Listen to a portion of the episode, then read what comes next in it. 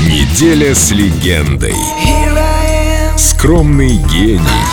Звездная история Брайана Адамса. Только для Эльдо Радио.